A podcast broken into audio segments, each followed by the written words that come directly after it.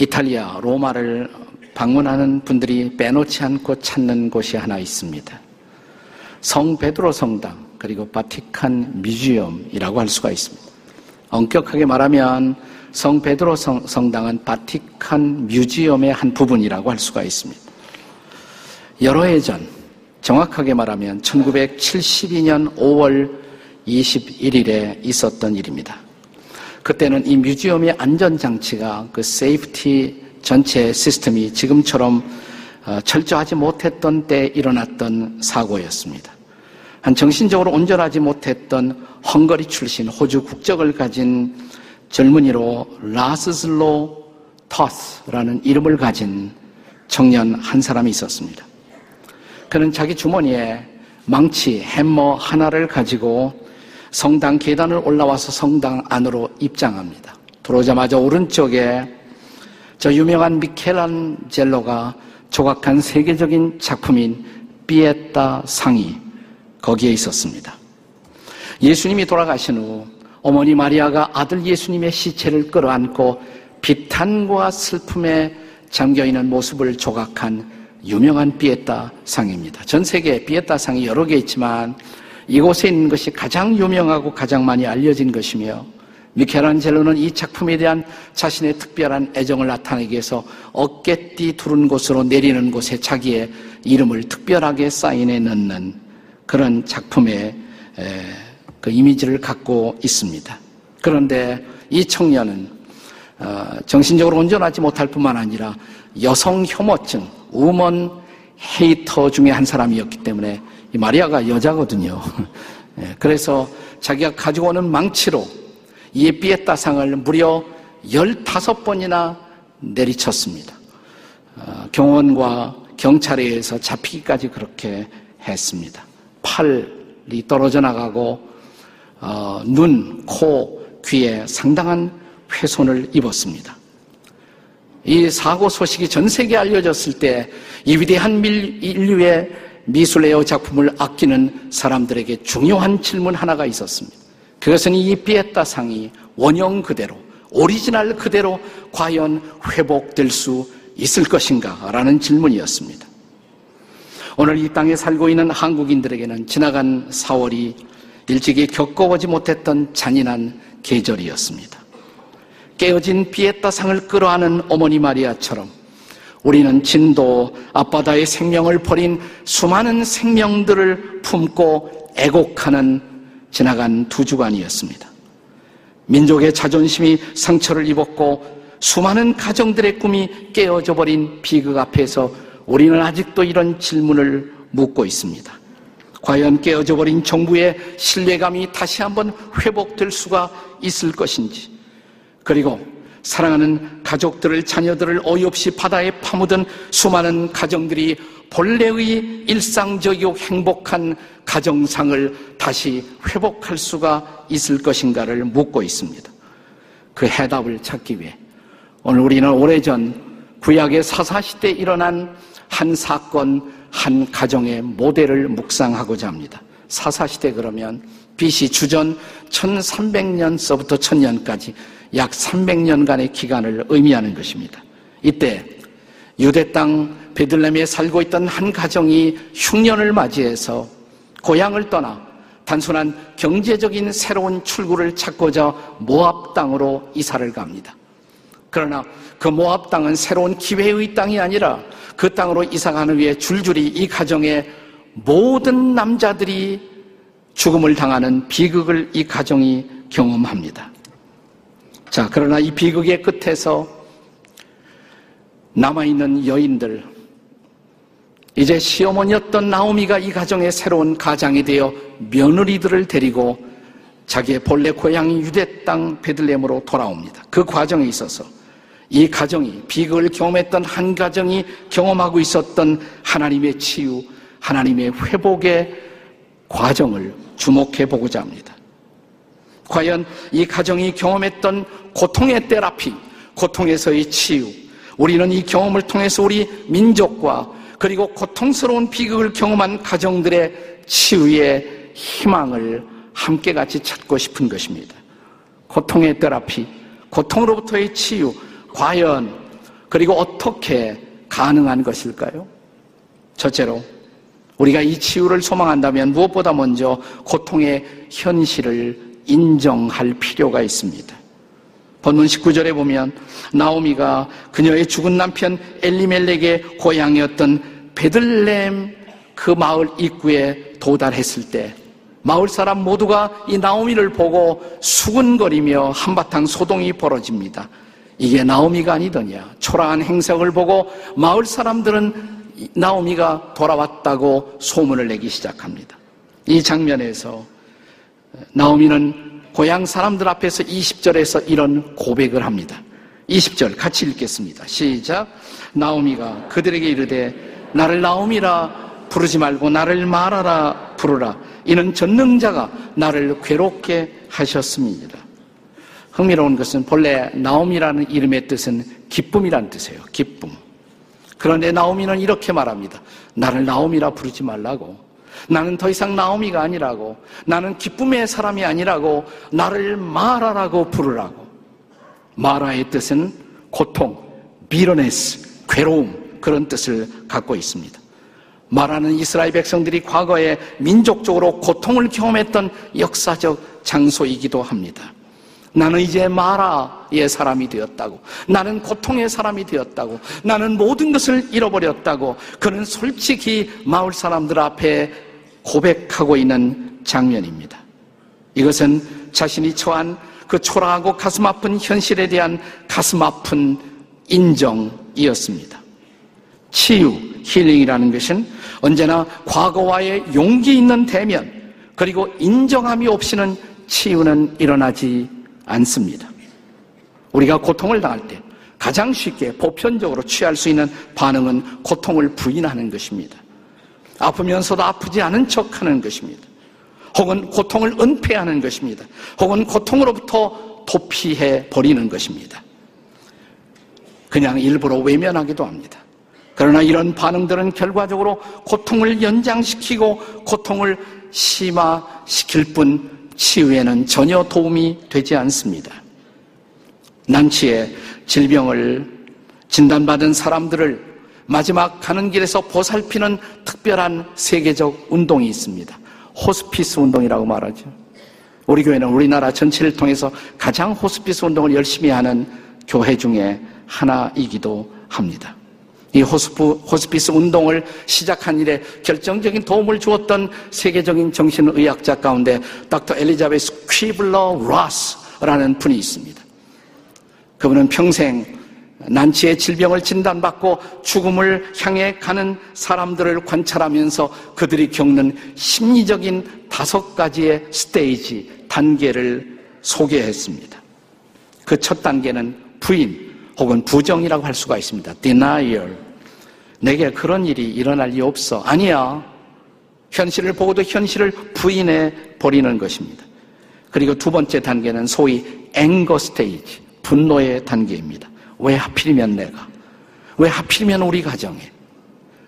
누가 우리 가정에 이런 일을 행했단 말이야. 그는 자기 눈앞에 보이는 사람부터 시작해서 분노를 표출하기 시작합니다. 이것이 분노의 단계입니다.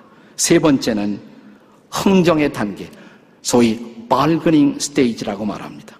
살려만 주시면 뭐든지 하겠습니다. 타협하고 흥정하는 것입니다. 그리고 네 번째 단계가 소위 디프레션의 스테이지, 우울의 단계입니다. 이 단계에 도달해서 비로소 내게 일어난 일을 객관적으로 돌아보고 그 사실을 인정하기 시작합니다. 그리고 그 결과를 받아들이며 준비를 시작하는 것입니다.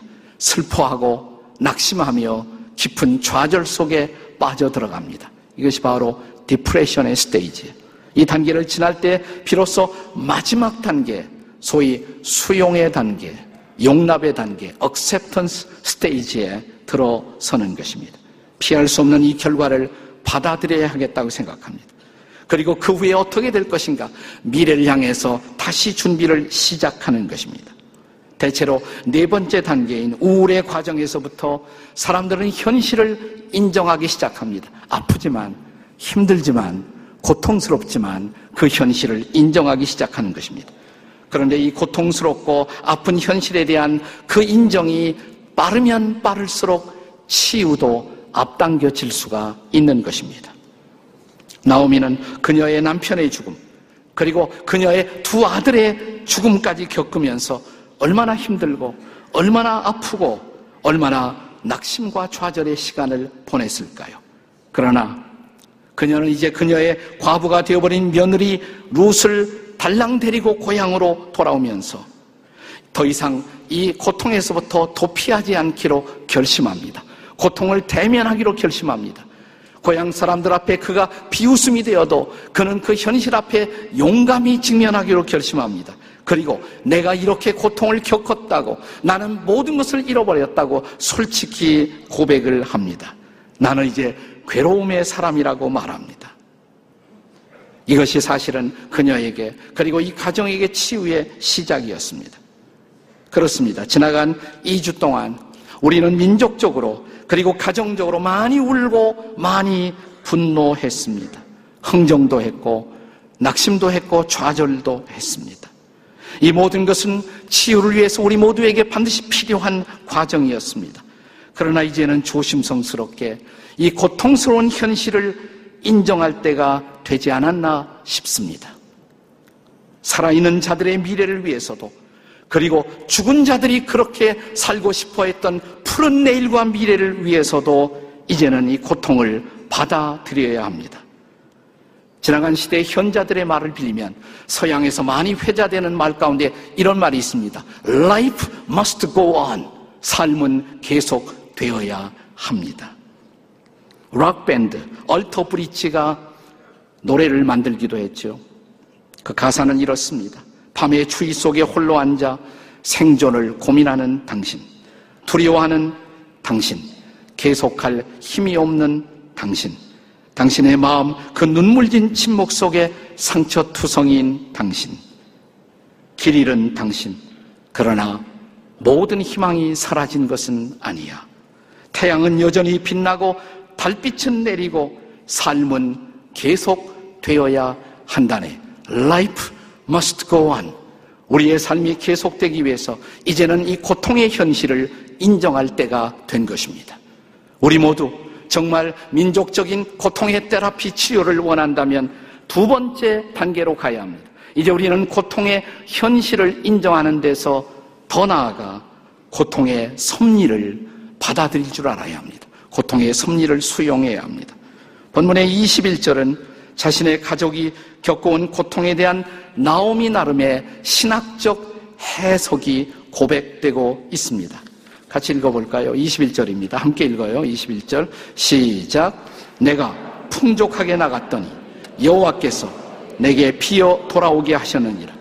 여호와께서 나를 징벌하셨고 전능자가 나를 괴롭게 하셨거늘 너희가 어찌 나를 나옴이라 부르느냐 하니라. 이 해석은 맞을 수도 있고 틀릴 수도 있습니다.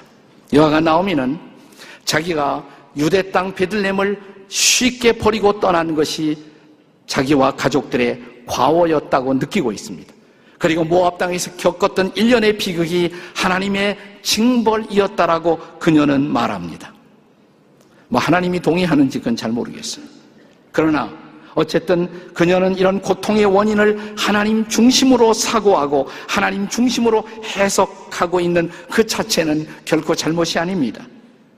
하나님의 이런 섭리적 고통을 수용할 수 있다면, 다시 말하면 우리가 겪고 있는 고통의 배후에도 뜻이 있다고, 하늘의 섭리가 있다고, 하나님의 섭리가 있다고 믿을 수 있다면, 이런 사람은 그 고통 속에서 그 고통을 허용하신 섭리의 하나님을 붙들고 다시 일어날 수가 있을 수 있기 때문에 그렇습니다.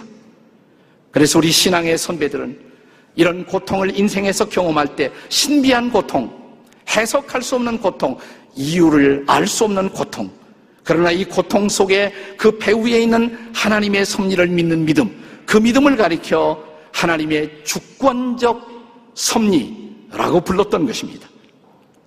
지금 나오미는 그 하나님의 주권적 섭리를 받아들이고 있는 것입니다. 진실이 무엇이든 고통 속에서도 하나님만은 놓치지 않고 붙들고 있는 사람, 그들은 하나님을 붙들고 하나님께 대한 신뢰를 통해서 다시 일어날 수가 있다는 것을 믿으시기 바랍니다.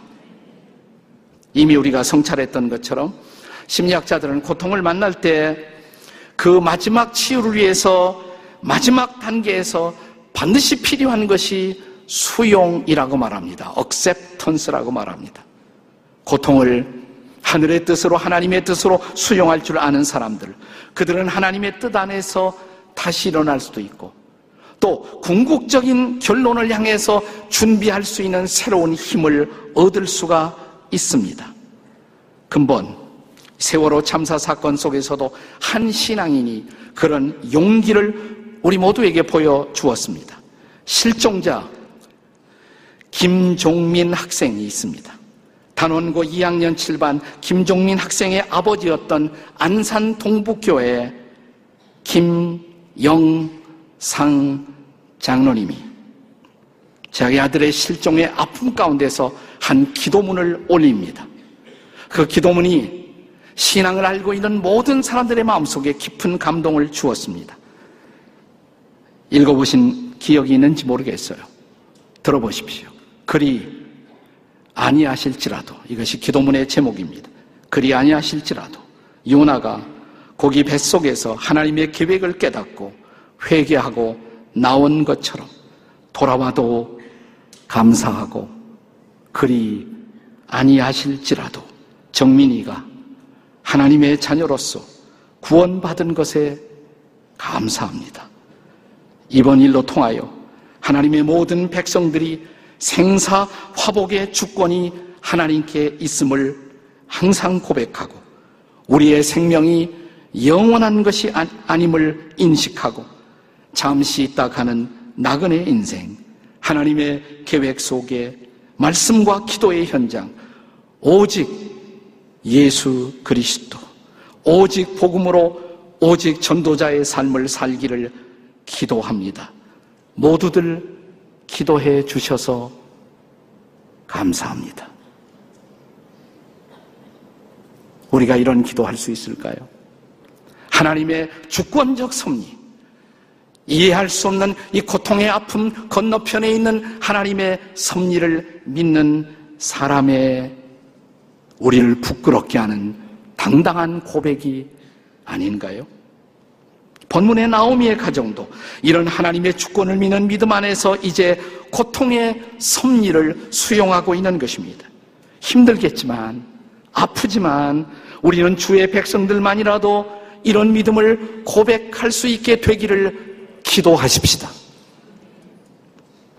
고통의 테라피, 이런 고통 속의 소리가 다시 치유를 경험하고 일어나기 위해서 필요한 것. 첫째는 고통의 현실을 인정해야 한다고.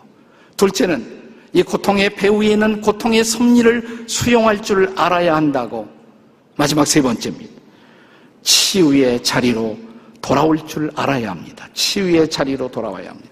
오늘 본문의 마지막 구절은 나오미의 가정이 치유의 자리, 회복의 자리로 돌아오는 모습을 보여주며 문맥을 마무리 짓습니다. 22절 다 같이 읽어요. 22절 시작. 나오미가 모압 지방에서 그의 며느리 모함 여인 룻과 함께 돌아왔는데 그들이 보리 추수 시작할 때 베들레헴에 이르렀더라.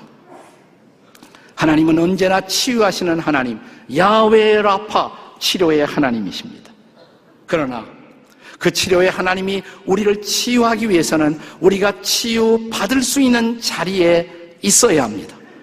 병원에 가지 않고 수술 때내 몸을 눕혀두지 않고 우리는 그 수술을 치료를 받을 수가 없습니다. 이제 이 가정은 베들레헴 땅으로 돌아옵니다. 떠나지 말았어야 할 그 땅으로 다시 뒤늦게나마 돌아옵니다. 아직도 하나님의 손길이 숨쉬고 있는 그 땅, 하나님의 뜻을 이루어야만 했었던 그 땅, 유대 땅 베들레헴으로 돌아오기로 결심합니다. 이웃들의 비웃음 조롱을 감수하고 드디어 서야 할 그 땅, 있어야 할 그 땅으로 돌아오기로 결심한 것입니다. 하나님이 기뻐하시는 그 자리에서 그는 있는 모습 그대로 벌거벗은 모습 그대로 자신을 내어놓고 하나님의 새로운 손길을 기다립니다. 돌아왔더니 그때가 보리 추수 때였다고 성경은 기록합니다. 마침 그때가 추수의 때였습니다. 거기 예비된 생명의 이삭 줄기들이 삶의 새로운 마당을 펼치며 이 비극을 당한 이 가정을 기다리고 있었습니다.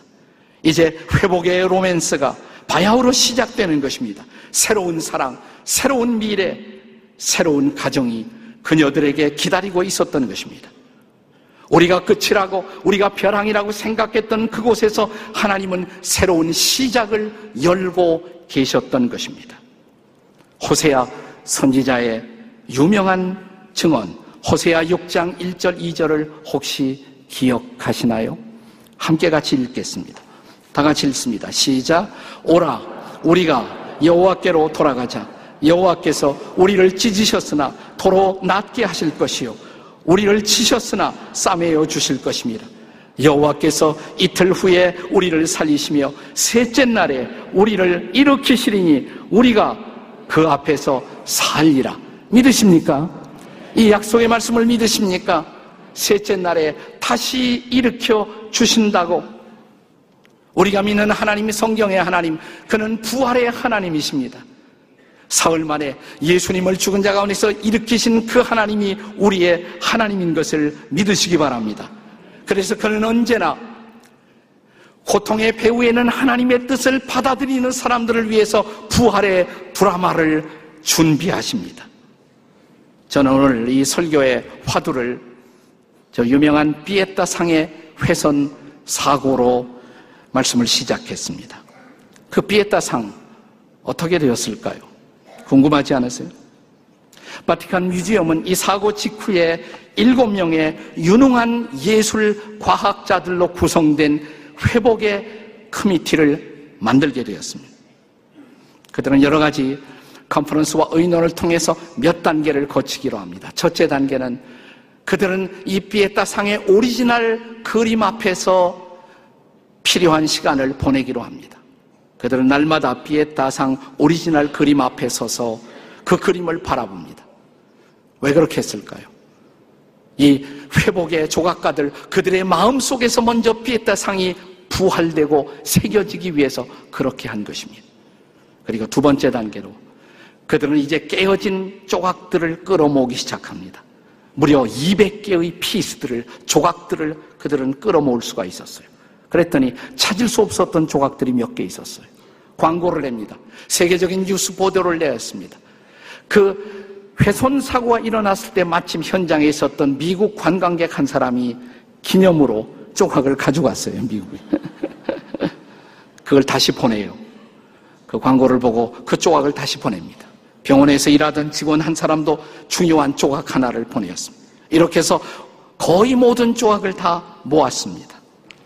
그리고 그들은 기도하며 마침내 10월 7일, 사고는 5월 달에 일어났어요. 다섯 달이 지난 후 10월 7일, 마치 사랑하는 사람 곁에서 메스를 들고 수술을 시작하는 의사의 심정으로 그들은 이 비에타 상의 회복을 위한 작업을 시작합니다. 그리고 11월 13일, 숨을 죽이면서 그들은 마지막 단계에 착수합니다. 마리아의 눈썹, 가장 예민한 부분, 그 부분을 다시 회복시키는 작업이었습니다. 숨을 죽이며 그들은 기도하며 조심성스럽게 마지막 눈썹 복원 작업을 합니다. 성공이었습니다. 그리고 1973년 3월 25일, 1972년 5월 20일이 사고예요. 1973년 3월 25일, 약 10개월 후에 피에타 상은 공적인 폐의를 벗고 이제는 안전한 유리관 안에 둘러싸인 채 일반 public 앞에 공개되었습니다. 그것은 완벽한 피에타의 부활이었습니다. 지금 여러분들이 이태리 바티칸 성당 베드로 성당에 들어가서 위로 층계를 통해 올라오면 첫 번째 우리는 이제 유리관 앞에 놓여 있는 피에타상을 과거에 그 사고가 있었던 것을 전혀 기억하지 않고 완벽된 부활의 모습으로 피에타상 앞에 설 수가 있습니다. 사랑하는 여러분, 사람들이 그런 일을 할 수가 있었다면 전능하신 하나님 앞에 부활의 드라마가 어려운 것일까요? 우리는 주께서 이 부활의 주께서 치유와 회복의 거룩한 역사를 이제 이 땅에 베풀어 주시기를 기도하십니다. 사랑하는 자식들을 진도 앞바다에 파묻은 가정들에게도 이런 부활의 새로운 드라마가 시작되도록 기도하십시다. 세월호 참사에 가슴 아픈 비보를 듣고 밤잠을 이루지 못하던 어느 밤 새벽이 밝아온 시각에 저는 기도문 하나를 썼습니다. 그리고 교회 홈페이지 앞에 올렸습니다. 제목은 이렇습니다. 고통받는 자를 위한 기도. 마라의 쓴 땅에서 울고 있는 이들에게 그들이 고통받고 있는 이유를 알려주소서. 그리할 수 없는 이유라도 계시오면 그 고통을 이기는 능력을 베풀어 주소서. 산자가 살아있음이 죄송스러운 이 시간 죽은 자들의 혈육을 품어 주소서. 당신은 죽음의 자리에서 산 자이심으로 죽음이 마지막이 아닌 것을 알려 주소서. 어린 자들을 가슴에 묻은 부모들에게 독생자를 십자가에 단 고통을 알려 주소서. 그들이 아파하던 현장에 내내 함께 하시니 그가 바로 당신임을 알게 하소서. 우리의 언어로 위로가 불가능한 이들에게 당신의 임재로 그들의 눈물을 씻어 주소서.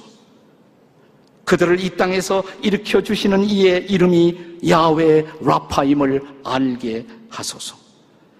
자식들을 품고 일어나 다시 걷게 하시사 아직 그들이 가야 할 땅으로 가게 하소서.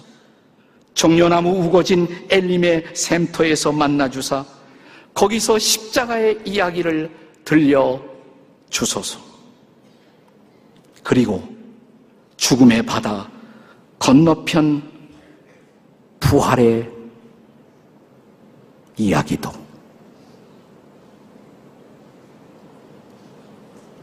기도하시겠습니다.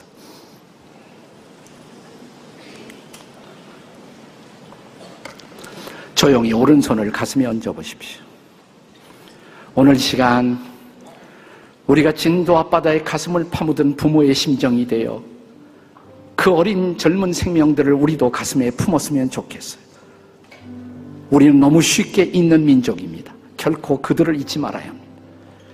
그들은 우리와 상관없는 안산 시민의 아들, 딸들이 아니라 우리의 아들, 딸들입니다. 우리 어른들의 소홀함 때문에 우리의 기초를 망각한 부실한 우리들의 삶의 행습 때문에 진지하지 못했던 우리 기성세대의 실수 때문에 우리는 우리를 대신해서 그 젊은 영혼들을 바다에 파묻은 것입니다. 하나님, 그들을 파묻은 부모들을 불쌍히 여겨달라고. 그리고 이 젊은 영혼들의 희생이 결코 헛되지 않고 이 땅이 다시 새로운 부활의 내일을 보게 해달라고. 여러분의 자식들은 살아 있습니다. 그 자식들은 그 바다에 파묻힌 그들을 대신해서 이 땅의 미래를 살아야 할 우리 자식들입니다. 여러분의 자녀들을 위해서도 기도하십시오. 기도할 때 잘 먹고 잘 사는 그런 자식들이 아니라 우리의 자식들이 바로 희생당한 젊은이를 대신해서 진실한 삶을, 정의로운 삶을, 그리고 올바른 삶을, 그리고 부끄럽지 않은 내일의 역사를 써가는 이 땅의 내일의 지도자들이 되게 해달라고 기도하십시오. 희생당한 젊은이들을 위해, 그들의 가정을 위해, 그리고 여러분의 자식들을 위해 그들의 이름을 부르며 내 자식도 올곧은 마음으로 자라는 자녀들이 되게 해달라고 다 같이 통성으로 함께 기도하시겠습니다. 기도하십시다. 하나님 아버지 감사합니다. 오늘 주신 말씀을 우리의 가슴에 담습니다. 우리가 어떻게 살아야 할지, 우리가 어떻게 이 땅에서 우리의 책임을 다하고 살아야 할지 우리를 가르쳐 주시옵소서. 아버지 하나님, 정말 그 무엇으로도 위로할 수 없는 고통과 절망과 아픔을 만난 그들을 위로하시고 그들이 다시 일어나 새로운 내일을 향해서 나가가는 그런 복된 미래를 여는 우리 민족이 될 수 있도록 도와 주시옵소서. 인도해 주시옵소서. 성령으로 역사해 주시옵소서. 우리 모두의 잘못입니다. 정부의 잘못일 뿐만 아니라 내 잘못입니다. 인생을 적당하게 건동건성 살아왔고 원칙과 그리고 의무를 등한히 했고 다음 세대를 보살피는 일을 제대로 하지 못했던 나의 책임입니다. 나를 용서해 주십시오. 기회를 주십시오. 그리고 다시 바닷속에 차가운 바닷속에 매몰된 300 이상의 그 영혼들을 대신해서 우리의 자녀들을 책임있게 양육하는 우리가 되도록 도와주시옵소서. 그들이 불의한 방법으로 출세하는 자녀들이 아니라 정의롭게 가난을 선택할 줄 아는 자녀들이 되게 해 주시옵소서. 진지하게 내일의 역사를 책임지고 일어나 나아갈 줄 아는 우리의 자녀들로 키워 주시옵소서. 부족하지만 아픈 마음으로 회개하며 최선을 다해 살기로 결단하는 이민족이 되게 하시고 한국 교회가 되게 하시고 그래서 이것이 끝이 아니라 새로운 시작이라는 것을 우리로 알게 해 주시옵소서. 부활의 소망을 보게 하시고 부활의 내일을 바라볼 수 있도록 도와주시옵소서. 그리고 주님은 결코 침묵하고 있었던 것이 아니라 우리가 고통당하고 있었을 때 나도 내 아들을 십자가에 달았다고 엘리 엘리 나마 사막다니 내 하나님 내 하나님 어찌하여 나를 버리셨나이까 부르짖을 때 침묵하고 계셨던 하나님 아버지 우리도 모를 인류의 구원이라는 더 큰 뜻을 이루기 위해서 그 아들을 향해 손을 내밀지 못하고 침묵하며 울고 계셨던 그 하나님이 우리의 하나님인 것을 잊지 않게 도와 주시옵소서. 그리고 그 하나님의 손을 붙들고 다시 일어나게 도와 주시옵소서. 우리 모두 함께 일어나 새로운 내일을 향해 걸어가게 도와 주시옵소서. 예수님의 이름으로 기도드립니다. 아멘. 다 기립하셔서 우리 하나님께로 더 가까이 갑니다. 찬양하시겠습니다.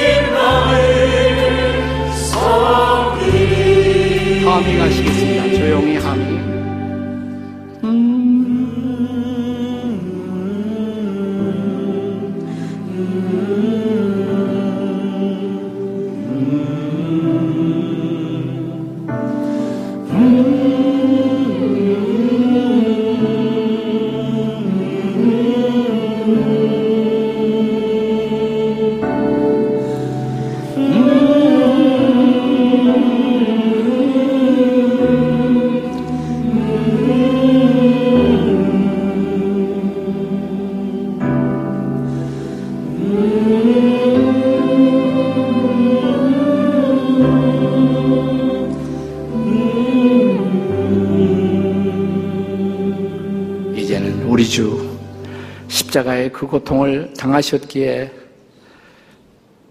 그 까닭 모를 그 고통을 함께 이해하신다고 말씀하시는 주 예수 그리스도의 치유하시는 은혜와 독생자 외아들까지 십자가에 내어놓으신 아버지 하나님의 그 사랑과 우리 안에 우리 곁에 계시사 그 우리의 고통을 치유하며 일어나사 부활의 내일을 향해서 다시 가야 한다고 촉구하시고 일으켜 세우시는 보혜사 성령님의 놀라우신 치유와 회복의 은혜가 안산 땅 300명의 귀한 생명들을 이상을 잃어버린 그 가정마다 그리고 그들과 더불어 함께 동일하게 아파하는 이 땅의 모든 가정들 속에 그리고 다음 세대, 미래의 세대를 걱정하며 우리의 자녀들이 보다 의롭고 안전하게 살 수 있는 새로운 내일을 향해서 가야 한다라고